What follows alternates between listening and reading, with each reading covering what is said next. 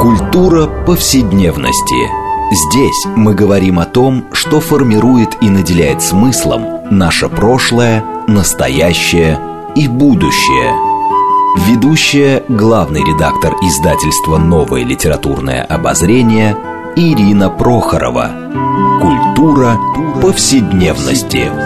Программа предназначена для лиц старше 16 лет.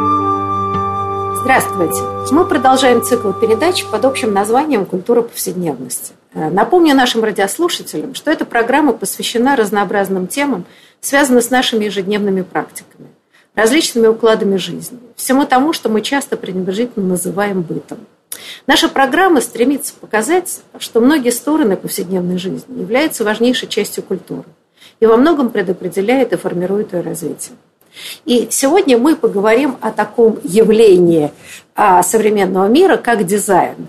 И что он значит в нашей жизни, а, почему он получил такое распространение, что очень часто называют современное общество обществом тотального дизайна, а, как он возник и, собственно, как он на нас воздействует. И э, сегодня об этом будут говорить наши гости.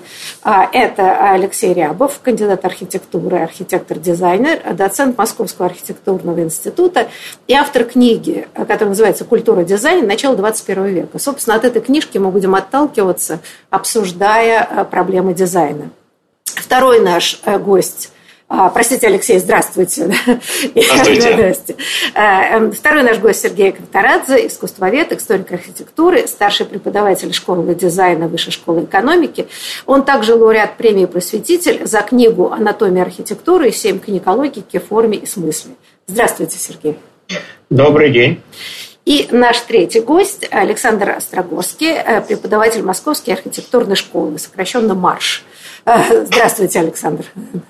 Добрый день. А, и я, Ирина Прохорова, главный редактор издательства «Новое литературное обозрение», ведущая программы. А, ну, знаете, я начну с такого простого вопроса. Вот когда я читала книгу Алексея и как-то раздумывала о дизайне, я вдруг, э, честно говоря, э, как-то э, действительно вдруг мне как-то синила мысль, интересно, а когда слово «дизайн» вот в этом тотальном значении вошло, собственно, в русский язык. Я начала вспоминать э, свой опыт работы в журналах и уже как глава издательства. И если мне не изменяет память, еще в начале 90-х, ну, скажем, если мы приглашали художника для оформления, мы его вовсе не дизайнером называли, а там художник-оформитель. Найдите вот мне художника, который оформит обложку. Вот помните ли вы, да, или можно подумать, когда мы стали произносить слово дизайн, вот, вот просто так, по любому поводу, грубо говоря. Ну, не знаю, ну, Алексей, давайте с вас начнем, как уж с автора книги. У вас есть какие-то такие вот, да, воспоминания или понимания, когда вдруг это понятие вошло вот в русский язык? А, вы знаете, воспоминаний у меня по этому поводу нету, потому что я жил всегда уже в том историческом периоде, когда слово дизайн было э, в профессиональном обиходе и даже э, в широком обиходе.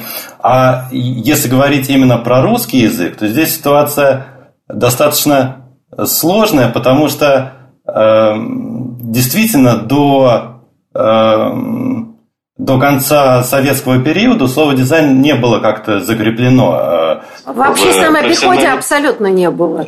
Так, можно было услышать, но как понятие, да, мне кажется, оно вообще не существовало. Да, существовали другие понятия, такие как, допустим, художественное конструирование – Э, декорирование, оформление, оформительство э, и так далее. Но, э, тем не менее, надо сказать, что, конечно, западная мысль и терминология соответствующая проникали и в советский теоретический опыт. И с конца 60-х уже появились публикации, где слово дизайн использовалось, а может быть раньше. Но вот то, что мне известно, это конец 60-х. И, к примеру, Вячеслав Глазычев уже, по-моему, в 70-м году издал книгу, э, в названии которой фигурировало слово «дизайн». Как раз он э, там проблематизировал вообще эм, проектирование в целом, да, и какое место занимает в системе проектирования дизайн, ну, естественно, конечно, в западном понимании этого слова. И э, как-то потихонечку в профессиональных э, кругах, в профессиональных сферах Э, слово дизайн начало употребляться. А вот такое, я, наверное... говорю, я говорю не о профессиональной сфере, потому что все, кто так или иначе читали западные источники, да, не могли это употреблять. Но вот сейчас, да, там откроете интернет, обязательно вам выскочит реклама, я не знаю, дизайн квартиры, как из однушки сделать там что-то, да, то есть я имею в виду как бы повседневный обиход.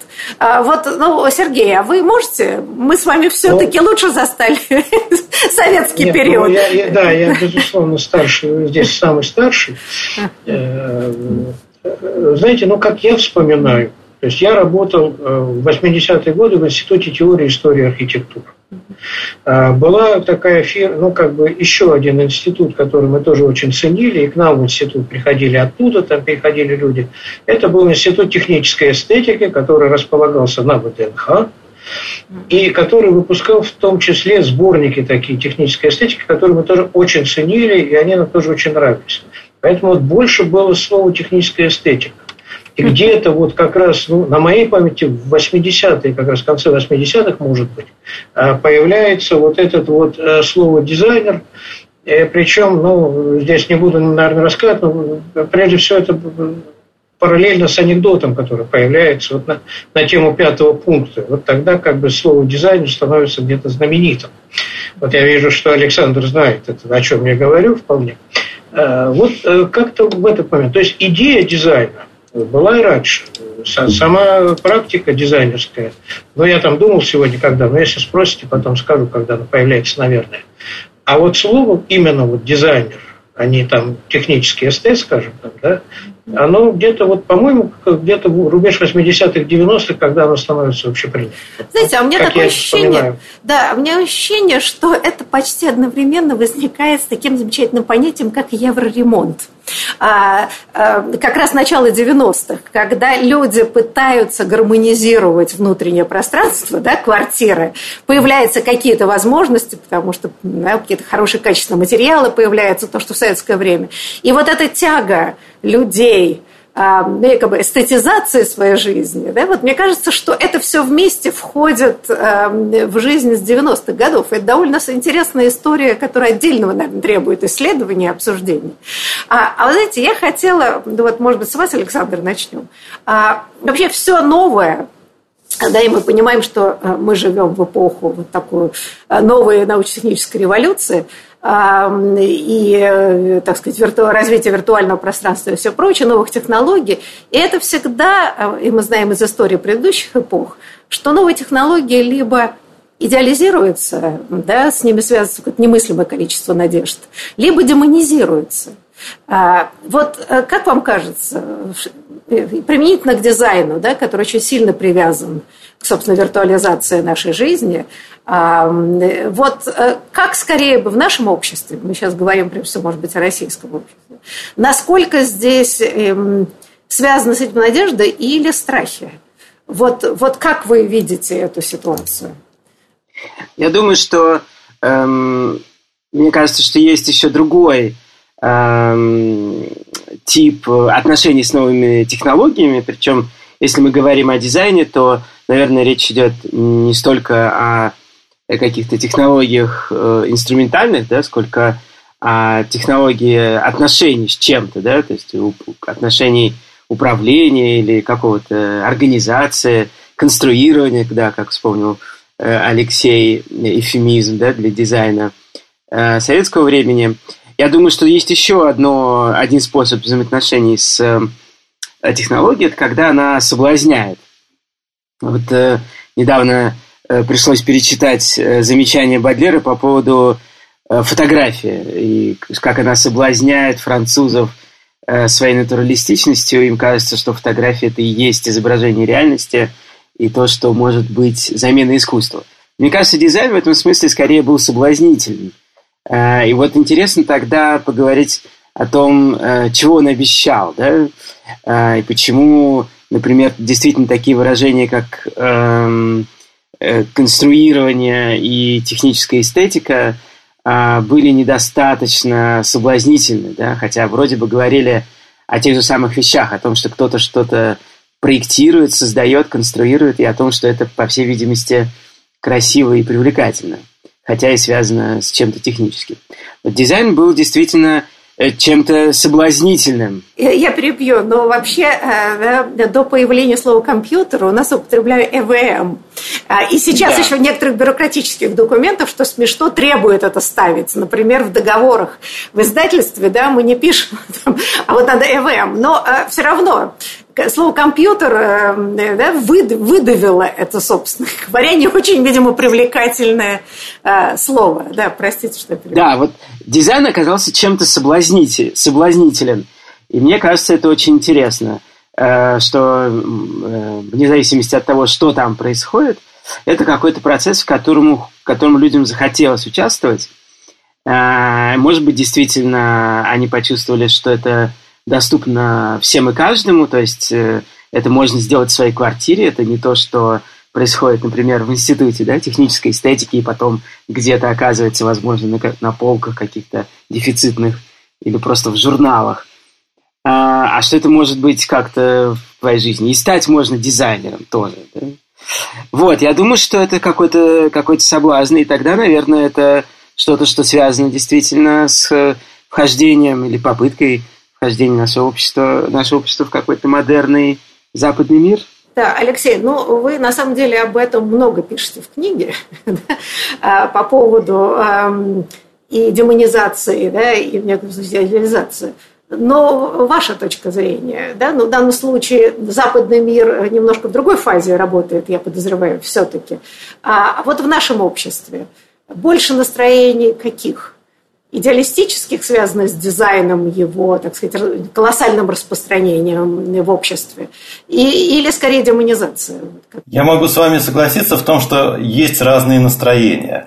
В том, что э, какое-то преобладает, наверное, э, э, ну, наверное, сложно э, как-то сказать, что действительно есть какая-то тенденция. Дело в том, что э, когда мы говорим про э, общество потребления, а все-таки дизайн э, существует присущ именно такой форме общества, то, конечно, уже э, каких-то э, каких-то рефлексий по поводу того, что это ведет к какой-то катастрофе, наращивание дизайн продукции и так далее, таких настроений уже все-таки Э, не наблюдается.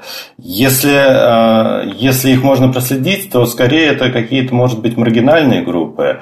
Э, хотя этот страх по поводу технологического будущего, он может быть отделен от потребления тех же самых технологий. И скорее здесь можно говорить о каком-то уже даже бездумном потреблении, которая э, существует над э, опасениями э, или даже правильно сказать и над опасениями, и над положительными ожиданиями по поводу развития технологий. Но я хочу еще раз вернуться даже к первому вопросу. Ведь дизайн – это проектирование, если уж так переводить дословно. И проектирование всегда это взгляд в будущее. Поэтому существуя в ситуации тотального дизайна, э, нам надо как-то принимать э, вот эту неизбежность какого-то даже неконтролируемого развития. А, грубо говоря, я прошу прощения, а зачем его контролировать? А, вы знаете, э, честно говоря, вот когда читала вашу книгу, я как-то, да, я в данном случае адвокатом дьявола в каком-то смысле выступаю, да, а, но поскольку вы пользуетесь много э, западными источниками, да, которые довольно критически относятся к дизайну, потому что это связано с массовостью, да, доступностью, и ассоциируется, э, ну, как бы идея там кич на поводу, так сказать, у э, публики. И меня, на самом деле, ну, я как старый советский человек, да, я большую часть своей жизни бесконечно была вынуждена читать критику буржуазного общества. Это такой был вообще способ разговора о, о Западе. И вот это общество потребления, бездуховности э, на фоне якобы нашей высокой духовности. И как раз мне казалось, что всегда дизайн, вот эта эстетизация жизни – а, да, которая была э, настолько привлекательна для советского человека, да, который, видя западные вещи, воспринимал их прежде всего дизайнерскими, да, качество, красивость и так далее. Меня всегда немножко это удивляет, а, как бы вот это я не знаю, что это, да, антидемократические какие-то внутренние вещи. Почему это надо контролировать, как-то порицать? а не всячески приветствовать, э, что в мире становится много больше красивого, грубо говоря, привлекательного, а, э, в общем, как бы, да, все-таки украшающую жизнь простого человека, если уж мы говорим в таких противных терминах, как простой, непростой. Вот. Алексей, простите, да, но вы как-то вот, да, э, а в чем идея контроля, Зачем? Нет, я э, как раз даже думаю, что э, здесь этот процесс неконтролируем. Именно, и, именно если говорить про э, сам э, дизайн, проявление дизайна. Э, и э, сказать, что мы можем как-то направить его в русло эстетизации, эстетизации нашей жизни, улучшения, это тоже э, своего рода какая-то обманка, потому что Э, дизайн, э, механизмы, процессы доведения продуктов дизайна до потребителя, они включают и какие-то манипулятивные практики в том числе. И где-то мы можем обманываться по поводу какой-то эстетизации, скорее дизайн может куда-то утягивать нас в сторону тотального потребления. А, не знаю, эм, Э, Сергей, я не знаю, боитесь ли тотального потребления. Я как человек, проживший большую часть жизни э, в обществе дефицита, вообще этого ужаса перед тотальным потреблением э, вот как-то не испытываю. Я не знаю, у вас какие впечатления по этому поводу? Знаете, если можно, я чуть-чуть по-другому да. все это попробую показать. Я все-таки историк архитектуры, и не только архитектуры, теперь и дизайн получается. Ну, во-первых, э, есть очень важный фактор, который мы, опять же, как советские люди, немножко привыкли выпускать.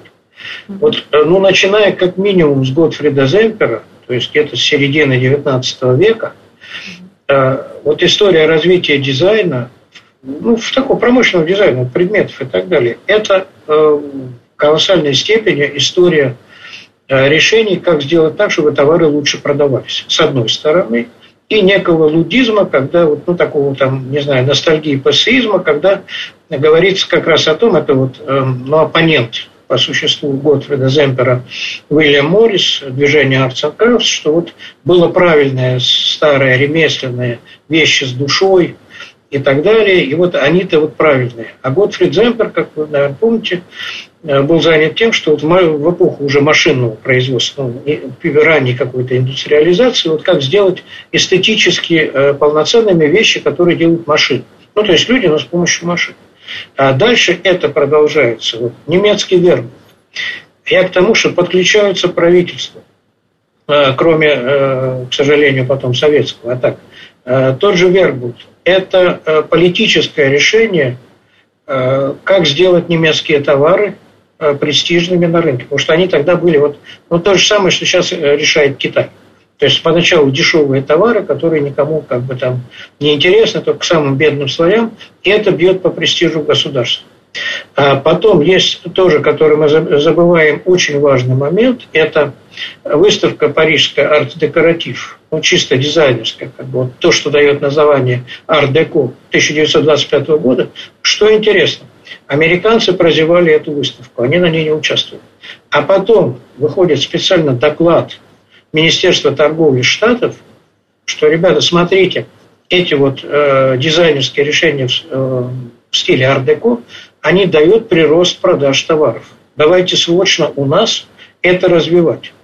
И здесь мы как бы вот в этой точке можем перейти еще к одному моменту, вот когда э, американцы начинают это развивать, появляется та линия, которая называется еще стримлайн. Грубо говоря, это такая немножко абсурдная идея, э, когда э, холодильники, эти кофеварки какие-то, соковыжималки делаются как бы обтекаемым. Вот тогда была такая популярная каплевидная форма, то есть они такие стремительные, они как будто бы куда-то будут мчаться, причем с большой скоростью. Ставить именно вот рекорды скорости. Ну, зачем это холодильнику, вроде бы непонятно. Но с этого момента начинается очень важный тоже момент в дизайне. В принципе, то, что в корпуса скрывается механизм. Мы перестаем видеть, вот, ну, как мы видим в паровозе, например, как он работает, на самом деле можно понять, просто на него посмотрев внимательно. Как работает автомобиль, ну, подня... такой старый более или менее, там, 60-х, скажем, годов, 70-х, подняв капот, тоже можно, в общем, еще посмотреть, понять. Чем дальше, тем больше мы э, передвигаемся вот к тем, ну, к черным ящикам, тоже будет. Помните такое слово популярное в кибернетике, когда мы не понимаем, как это работает. Вот это становится совершенно как бы таким бездуховным. Но, с другой стороны, это хорошо продается. А, а с другой стороны, это, опять же, вот эта ситуация, когда вот у нас гаджет, который просто вот черная, черная, действительно черный ящичек и все. Он немножко пугает, потому что я действительно не понимаю, как там это все устроено. Вот, э, там швейную машинку я понимаю а это не понимают. И это возникает, ну, по крайней мере, у старшего поколения возникает некоторая тяга и, в общем, ностальгия, наверное, к тем временам, когда ты мог там, ну, не знаю, взять паяльник, там, залезть в телевизор и его починить, если он сломался. Э, проблем не было. Ну, я это делал много раз там, сам. Да. Про утюги я не говорю. Утюги чинили Я как-то не поверю, что вы ностальгируете по паяльнику, который можно починить. Э, телевизор Рубин, извините. Ну, да, который вот, ломался это, все время. Это я терплю, да. А вот ну, машины, вот э, с удовольствием смотрел на старые. Да. Э, то есть вот такая какая-то ситуация. Я не знаю, увел я разговор или привел. Нет, нет, нет, как раз очень даже здорово. Да, Александр, вы хотели что-то добавить? Да, я хотел да, э, да, продолжить, э, может быть, обращение к истории, которое сделал Сергей, заставил меня тоже задуматься о, о некоторой внутренней сущности того, что мы называем дизайном, не как не, не некое абстрактное деятельность по организации да, тварного мира, но как действительно некоторые явления, которые связаны с современностью.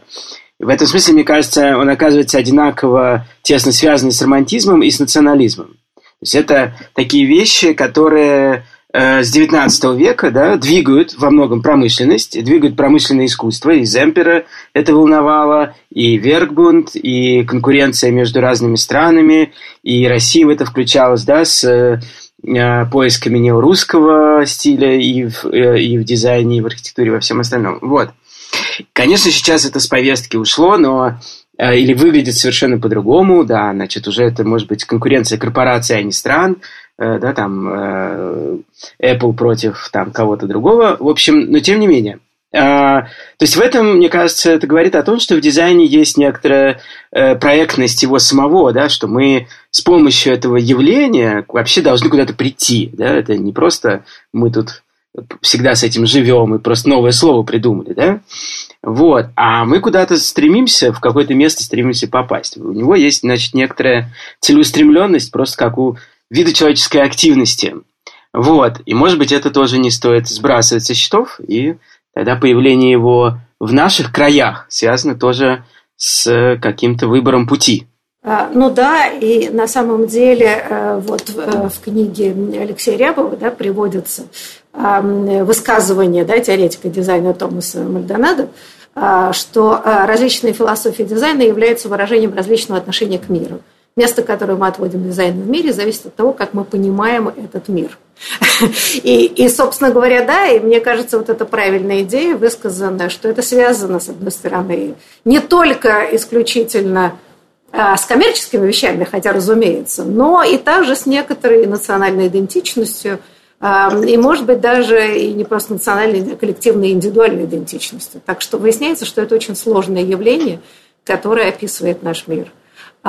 Ну вот мы вынуждены прерваться на перерыв, и после него мы продолжим разговор о значении дизайна в нашей жизни и почему он стал таким всеобъемлющим явлением именно в 21 веке. Так что, пожалуйста, не переключайтесь.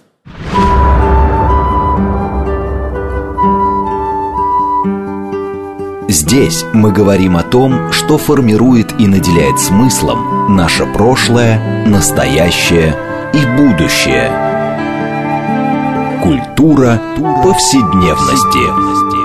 Мы продолжаем нашу программу э, в рамках проекта «Культура повседневности». Э, напомню нашим радиослушателям, что мы сегодня говорим э, о дизайне как культурном явлении 21 века, об его истоках и влиянии на наши, как, они, как, как дизайн определяет нашу жизнь во многих сферах нашей деятельности. И напомню, что нашими гостями сегодня являются Алексей Рябов, кандидат архитектуры, архитектор-дизайнер, доцент Московского Московского архитектурного института и автор книги «Культура. Дизайн. Начало 21 века», собственно, отталкиваясь от которой мы ведем наш разговор. Второй наш гость Сергей Ковторадзе, искусствовед, историк архитектуры, старший преподаватель школы дизайна Высшей школы экономики. И он также лауреат премии «Просветитель» за книгу «Анатомия архитектуры. Семь книг о логике, форме и смысле». И наш третий гость Александр Острогорский, э, преподаватель Московской архитектурной школы э, «Марш». А, я Елена Прохорова, главный редактор издательства «Новое литературное обозрение», ведущая программы.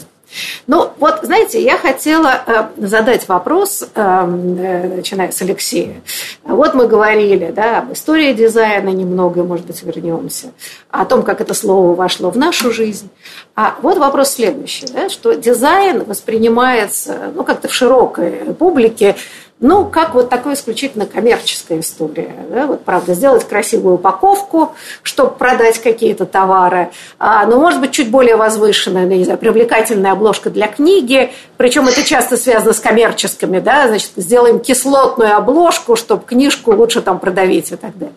Но ведь вы в книжке, как мне показалось, если правильно утверждаете, что вообще-то это на самом деле ну, как бы современная часть современного вида искусства.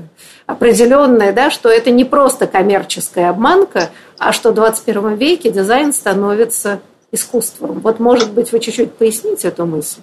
И как соотносится дизайн, ну, собственно, с нашими привычными представлениями об искусстве, нечто, так сказать, да, вот, а, возвышенного, прекрасного. И, как правило, до сих пор, по крайней мере, в российской ситуации, как бы развлекательная культура, а вообще как бы не считается культурой в каком-то смысле, да, вот этот кич. А вот дизайн какое место занимает в этой сфере искусств, если, если это действительно искусство? Надо начать с того, что дизайн не всегда является э, не всегда ориентирован на массовую продукцию или на тиражирование э, каких-то продуктов.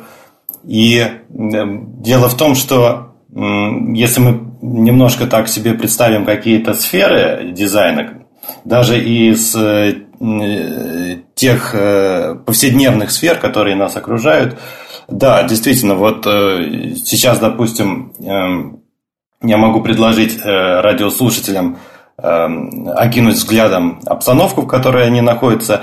Там будут предметы техники, всего скорее, там будет, э, естественно, одежда, э, но кроме того, это же и интерьер, это архитектура. Если э, посмотреть в окно, то это ландшафтный дизайн, городское проектирование, городское планирование, что тоже является сферой дизайна. Или если кто-то едет в автомобиле, он может заметить, что его окружают объекты транспортного строительства. Э, то есть э, дизайн не ограничивается только массовыми продуктами. Э, это одно направление вот к тому, чтобы понять, что все-таки дизайн работает с какими-то исключительными вещами. Но даже если рассмотреть такие вещи, которые изначально изначально подход, которым в дизайне был как э, к некоторой массовой продукции, допустим, дизайн мебели, то уже э, в наше время мы замечаем, что действительно есть вот это смещение в область э, искусства.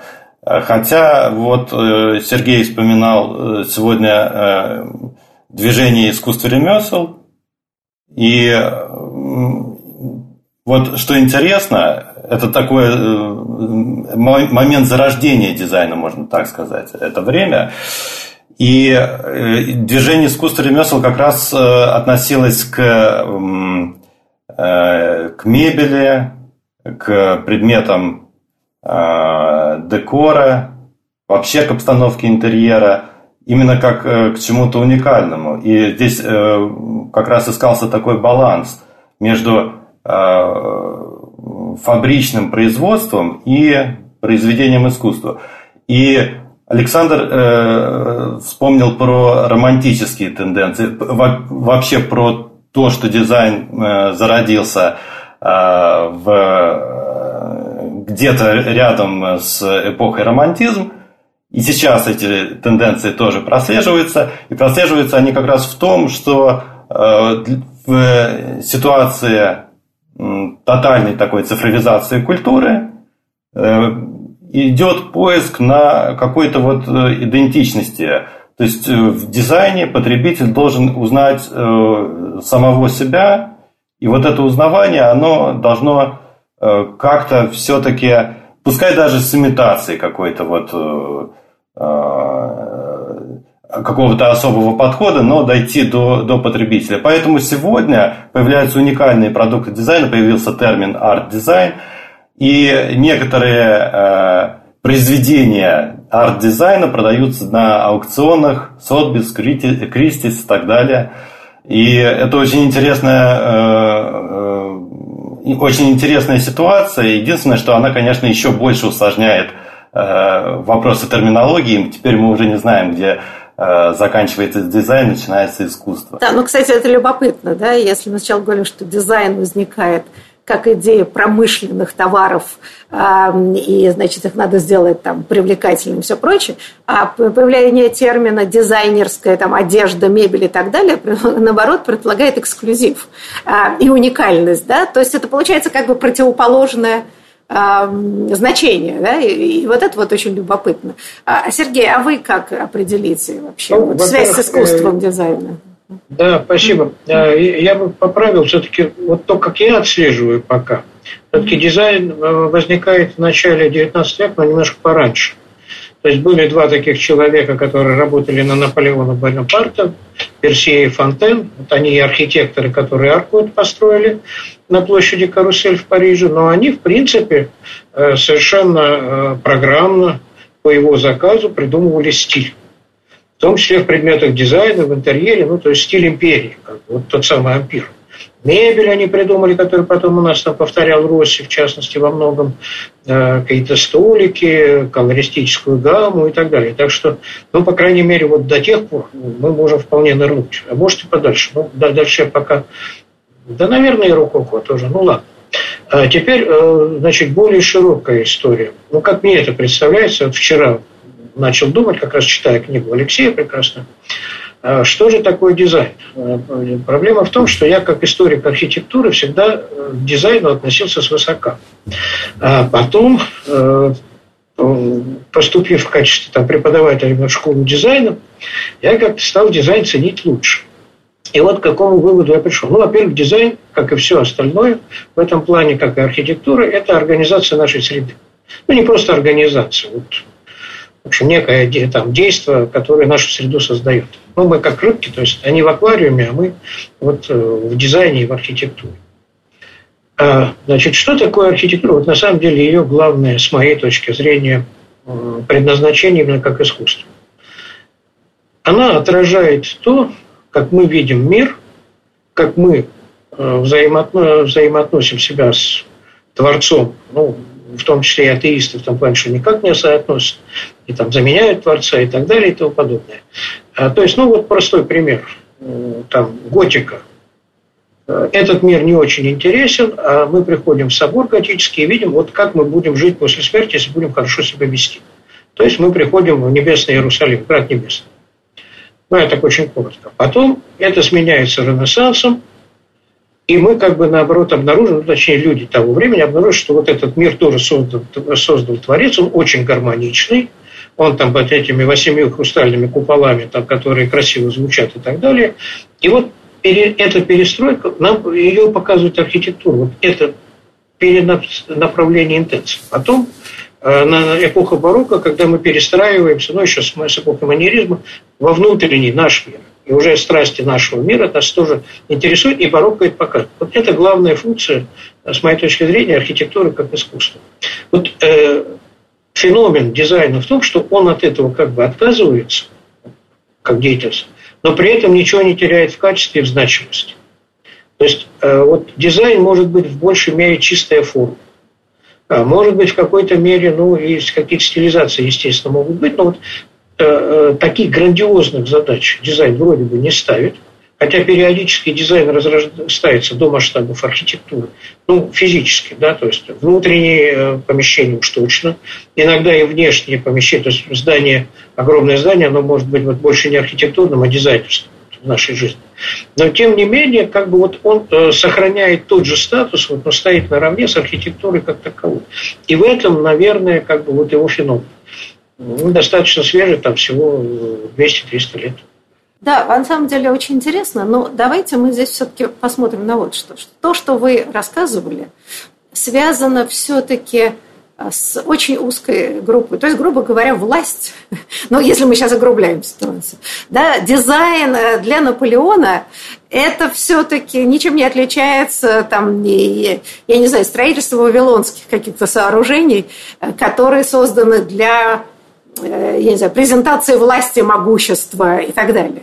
А все-таки мне кажется, что то, что мы называем дизайном, это ну как сказать, приватизация эстетического, да, что он все-таки при всем при том работает а, не исключительно демонстрации каких-то да, импульсов власти божественного мироздания.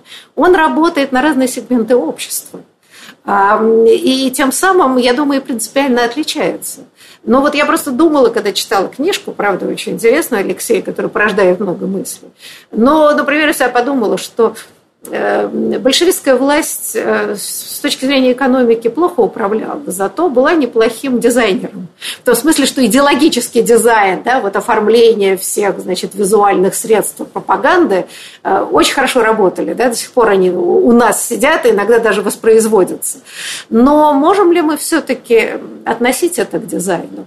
Мне просто представляется, что, наверное, разговор о дизайне там можно вести середины XIX века действительно с машинным производством. Но я, например, вспоминаю конец XIX века, ну, например, да, импрессионисты, которые начинают работать с плакатами для театров, да, вот, вот для, так сказать, совсем других целей. А, я не знаю, в Англии там развивается невероятно какой-нибудь Бердсли и, и же с ним. Да? Вот, вот тут, мне кажется, настоящий дизайн и возникает, когда художники, которые как бы должны работать в высоких сферах, начинают сотрудничать и делать такой, и, кстати, подвергаются большому астракизму вообще, чем они занимаются, безобразие какое. Да, вот, может быть, здесь все-таки да, это какое-то изменение самой жизни, эмансипация людей от тотального диктата государства, которое было всегда ну, как бы, да, монополия на эту самую да, дизайн и эстетику. А можем ли мы вот об этом говорить, да, что это часть демократизации общества? Александр. Мне кажется, очень важно, да, то, что вы вспомнили, вопрос, который вы задаете, и то, что вы вспомнили э, советскую пропаганду как э, пример дизайна. Э, мне кажется, это очень смыкается с теми э, завершающими главами книгами Алексея, где обсуждается цифровая культура – а, и, и дизайн в современной среде. И мне показалось, что вообще а, использование слова дизайн, оно показывает каким-то образом, показывает, эм, что за тип э, связи да, с, с реальностью, о чем вот Сергей говорил только что, э, подразумевается. Вот мы, мы же сейчас, например, слово дизайн используем в очень большом количестве смыслов. Например, мы говорим дизайн исследования, да, когда мы говорим дизайн эксперимента или дизайн, а, то есть вещь, которая не предназначена для рынка, да, используется только внутри, да, там, какого-то процесса исследовательского, или, э, ну, в общем, дизайн чего угодно может быть, да, и думая над этим, я стал э, подозревать, что дизайн каким-то образом э, предполагает организацию чего-то, э, но не, из, не изменение его сущности, да, то есть мы Э, придаем чему-то форму, да, но не меняем его субстанцию. Вот. Э, и в этом смысле распространение дизайна и демократизация, о которой вы говорите, э, и распространение ну, просто любви к этому слову, возможно, говорит о том, что современное общество, и в том числе капиталистическое, в котором мы тоже находимся, при всех его достоинствах и выгодах, обладает такой способностью как бы не встречаться с содержанием вещей или избегать разговора о содержании вещей, а, а обращаться к организации того, что и так как бы существует. Ну, в советское время, когда как раз были выражения типа техническая эстетика, а, это грубо называли стайлингом, это было оскорбительное э, слово, да, что вот на Западе дизайнеры занимаются стилизацией, а у нас техническая эстетика. Но, может быть, что-то в этом было, да, вот это ускользание от сути вещей к их организации и форме. Знаете, но вот все-таки у нас не так много времени остается. Мы к главной проблеме не подошли, хотя это необъятная тема.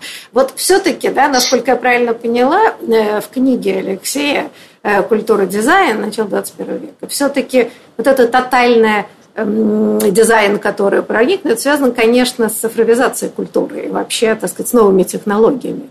И в связи с этим э, мне очень интересно было, когда вы пишете о киберистерии, Эм, в связи как раз да, с цифровизацией нашей жизни.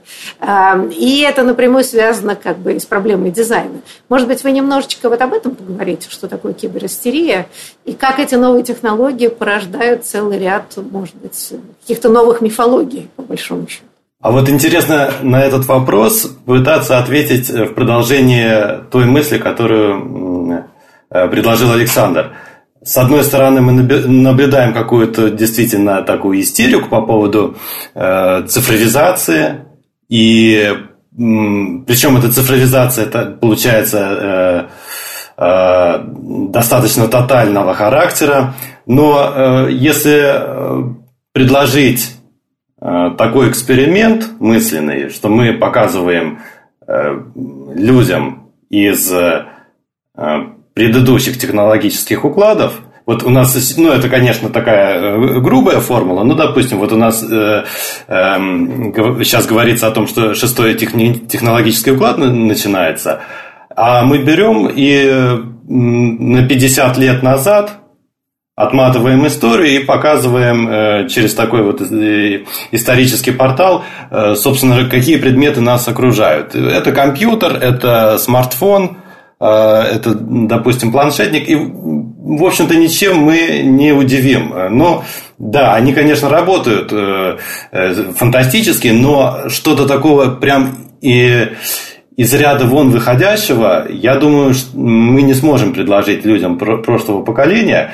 Э, может быть, я не совсем точно могу объяснить свою мысль, но а, да, это э, смартфон у нас в руках. Да? Это маленький телефон, мы по нему звоним, и плюс у нас еще вот доступ к информации. Может быть, вот как раз это то, э, о чем говорил Александр, что суть-то сильно не меняется. Это просто э, работа с некоторой Э, формой, с некоторым э, функциональным наполнением. И то же самое компьютер – это такой же вот телевизор, просто с эм, почти неограниченным доступом какой-то информации и с самостоятельным выбором э, программ и содержания контента, говоря современным языком. И при вот этой волне цифровизации, э, в контексте вот этой цифровой революции, человек все равно пытается как-то э, действительно найти э, комфортное для себя место. И Сергей говорил про какие-то теплые воспоминания по поводу аналоговой техники.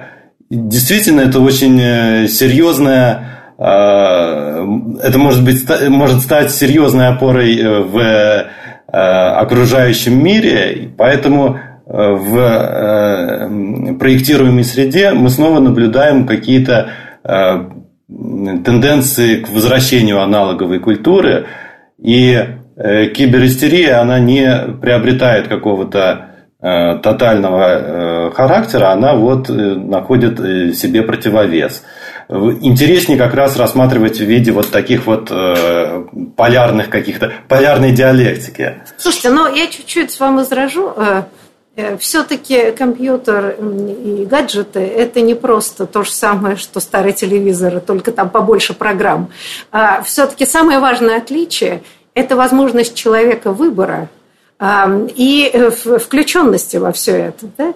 Люди могут сами сделать себе какие-то сайты, да, стать блогерами. Как вы пишете о том, что да, уже приходит к тому, что можно самим спроектировать какой-то дизайн одежды, вам его сделают и пришлют и так далее.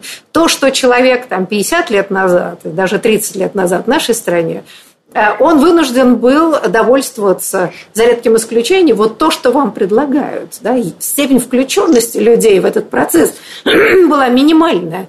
А это накладывает и свои, так сказать, обязательства и сложности. Но в данном случае, мне кажется, это колоссальная разница. И, простите, здесь я, например, смотрю на своих внуков, а, которые выискивают разные даже мультики – и, честно говоря, вспоминая свое детство, да, я им страшно завидую.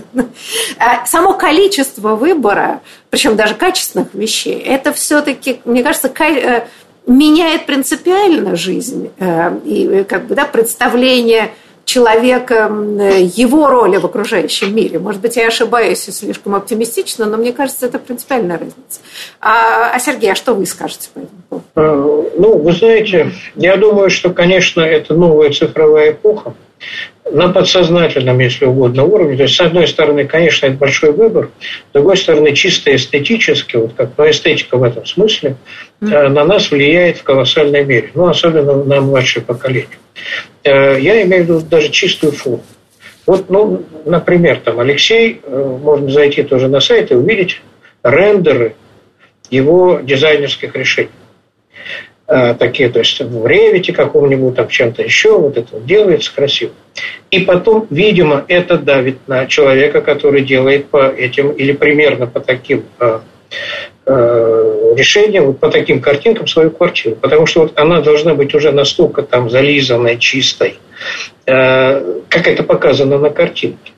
Э, другой пример, если угодно. Ну вот у меня тут неподалеку, в центре сейчас выковыривают старые бордюры, великолепные, абсолютно, ну как египетские пирамиды, гранитные. То есть они абсолютно, с ними ничего не будет тысячелетия и ставят новые, тоже гранитные, но выпиленные идеально, совершенно вот поле поставленные, вот, ну, не то что по ниточке, вот, ну, лазерная какая-то там э, точность и так далее. Сейчас к ним будут еще плитку какую-то приделывать уже, потому что там кривой асфальт получается вот к этому. Это тоже, ну, помимо того, что ну, кто-то за это, с этим, на этом заработает, очевидно, но с другой стороны, э, видимо, действительно на нас уже давит, и э, может быть у кого-то есть потребность, что вот те бордюры, вот они слишком кривые. Вот они должны быть совершенно ровные, примерно как э, iPhone. Вот с такой же примерно поверхностью и так далее. Да, вы знаете, но вот, к сожалению, да, наша программа подошла к концу. Мы, конечно, еще ничего не успели обсудить, как всегда. Но тема необъятная. Я полагаю, что мы к этому вернемся еще не раз в разных аспектах. А, но и на самом деле какая новая реальность эстетическая, политическая, экономическая сложится в результате этой революции научно-технической, мы, конечно, не знаем. Что же касается вот молодых людей в ТикТоке, эм, думаю, что в фундаментальной своей сущности, в общем, мало что изменилось. Они валяют дурака, веселятся, просто у них появились более явные платформы, чтобы это выражать. Эта милая чепуха пройдет, э, э, так сказать, да, в тот момент, когда это поколение начнет взрослеть. Я тут как раз никаких особых ужасов не вижу лично. Я Но, не сказал, что это ужас. Да, нет, ну да, ну вот на самом деле, дай молодым людям 50 лет назад такую возможность, может, мы увидели бы более худшие варианты это, да, никто не знает, эксперименты поставить невозможно. Да. Но я хочу поблагодарить своих гостей, да, спасибо вам огромное за интересный Спасибо. Разговор и до будущих встреч.